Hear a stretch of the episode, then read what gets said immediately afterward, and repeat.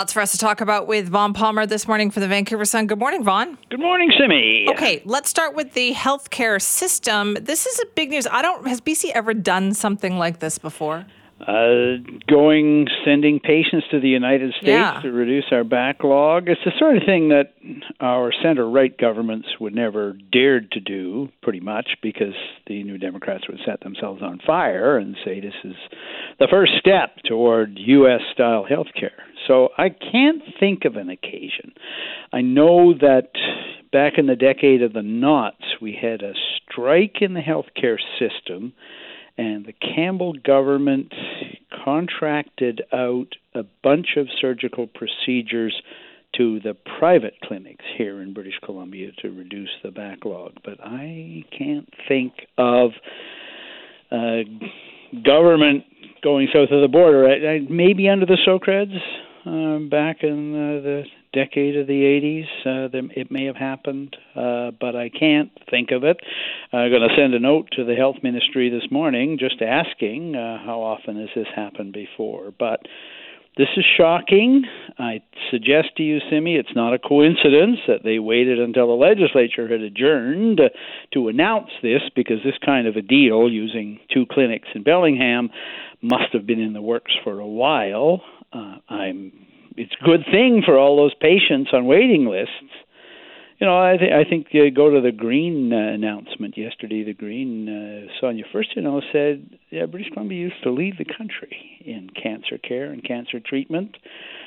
It's come to this.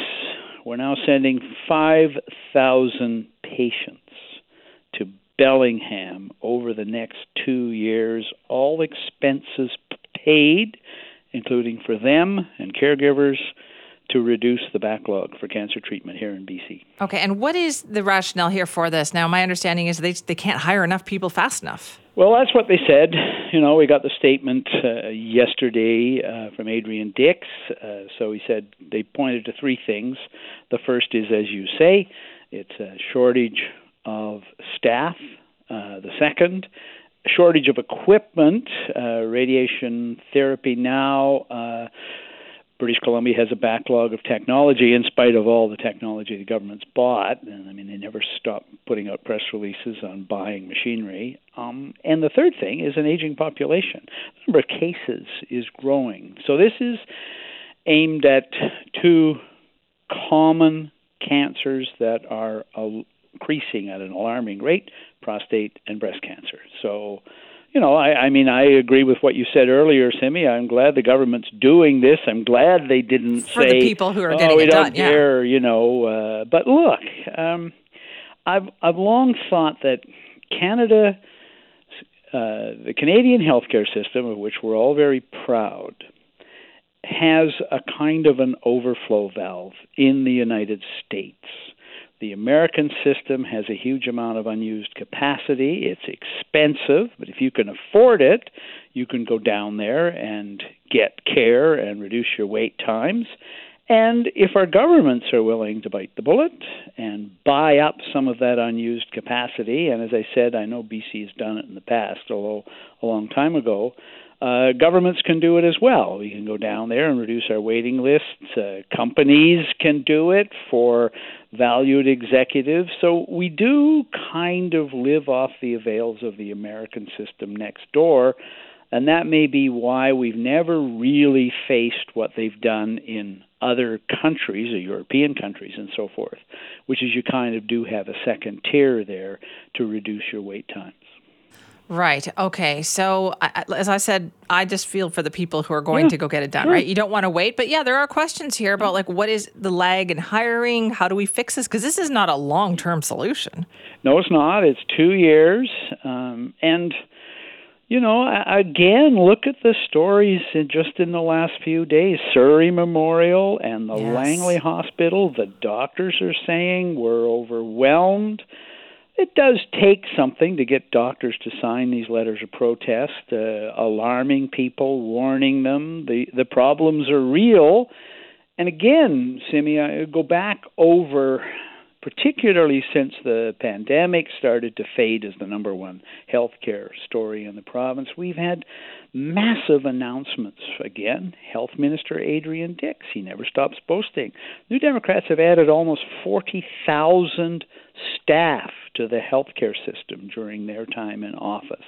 They have added hundreds of millions of dollars to the healthcare budget. They cut a very expensive deal with Doctors of BC and doctors of BC are now turning around and saying, "Hey, it didn't solve everything. We've still got huge problems out there." So it's a system in crisis, um, and increasingly, I think, Simi, because the government spent so much money on this and hired so many people, um, they are going to be challenged not to, you know, people basically saying, after all the money you've spent and all the people you've hired, the system is still in crisis. Like, what's it going to take?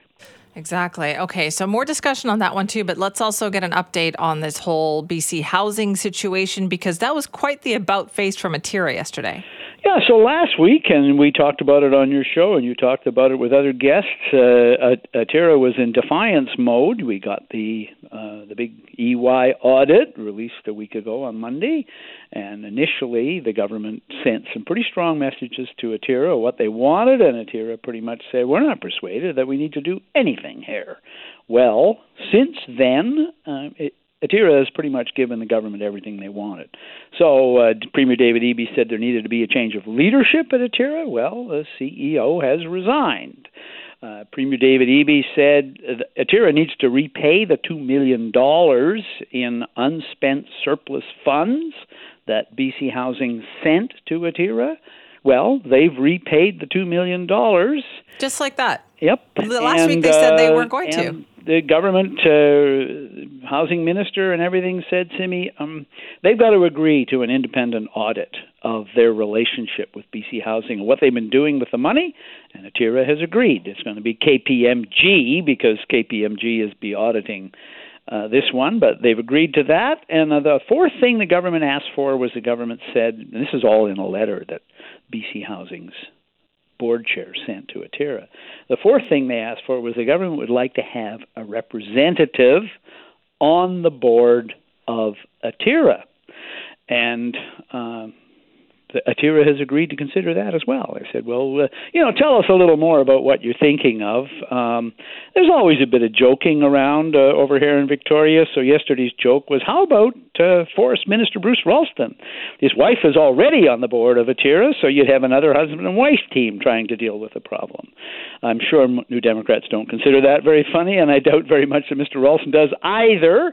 But this is a, a strange story in the way it's unfolded we were wondering last week what leverage does the government have left with Atira to get them to do what they want? Well, when you interviewed Housing Minister Ravi Kahlon last week, near the end of that interview, he indicated where the leverage was. He said that Atira's contracts with BC Housing, some of those would be coming up for renewal and he hinted pretty strongly that the government might look for somebody else to take up those contracts. I don't know if there are other operators out there willing to do that, but I'm thinking that may have been the last thing where Atira went, okay, these guys are serious. We better give them what they want. That is so interesting because it went completely against what they had been saying, right? That they were pushing back. And is it just maybe the fact, Vaughn, that nobody had pushed back for so long? That's possible, you know. Um, and I think maybe as well, you know, at Atira, um, it took them a bit to go, wait a minute, 85% of our money comes from the provincial government through BC Housing. You know, we we can't win this battle. I think Abbott, uh, Janice Abbott, was originally, I think my impression is quite serious about fighting. She didn't think she'd done anything wrong, and she didn't think she should be made to wear this. But I think, you know, the one thing you'll have to give her credit for is I think she went, well, for the good of the organization and the good of the services we provide, I'm going to, uh, you know, take the high jump. And she resigned. So, know, I think it, it's for the organization, it's a good thing, but again, look at the situation now. The Premier, David Eby, has cleaned house at BC Housing and put his own team in place. He's now forced Atira to put in place what he wants. So David Eby has now taken ownership of all of the problems that have been identified at BC Housing and at Atira and with social housing. And I give you one example. David Eby himself said late last year BC Housing was only approving about one in four of the applications it was getting for social housing projects.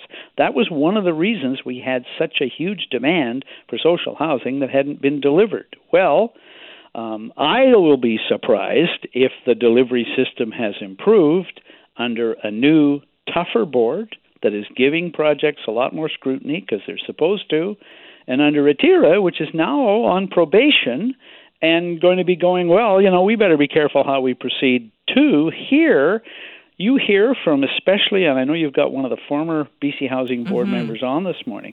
They've been saying, look, yeah, sure, they used to direct award contracts to Atira because Atira was the only organization out there that wanted these jobs and that was able to deliver them quickly. So you've now created potential obstacles to getting stuff moving quickly by turning BC Housing inside out and now turning Atira inside out.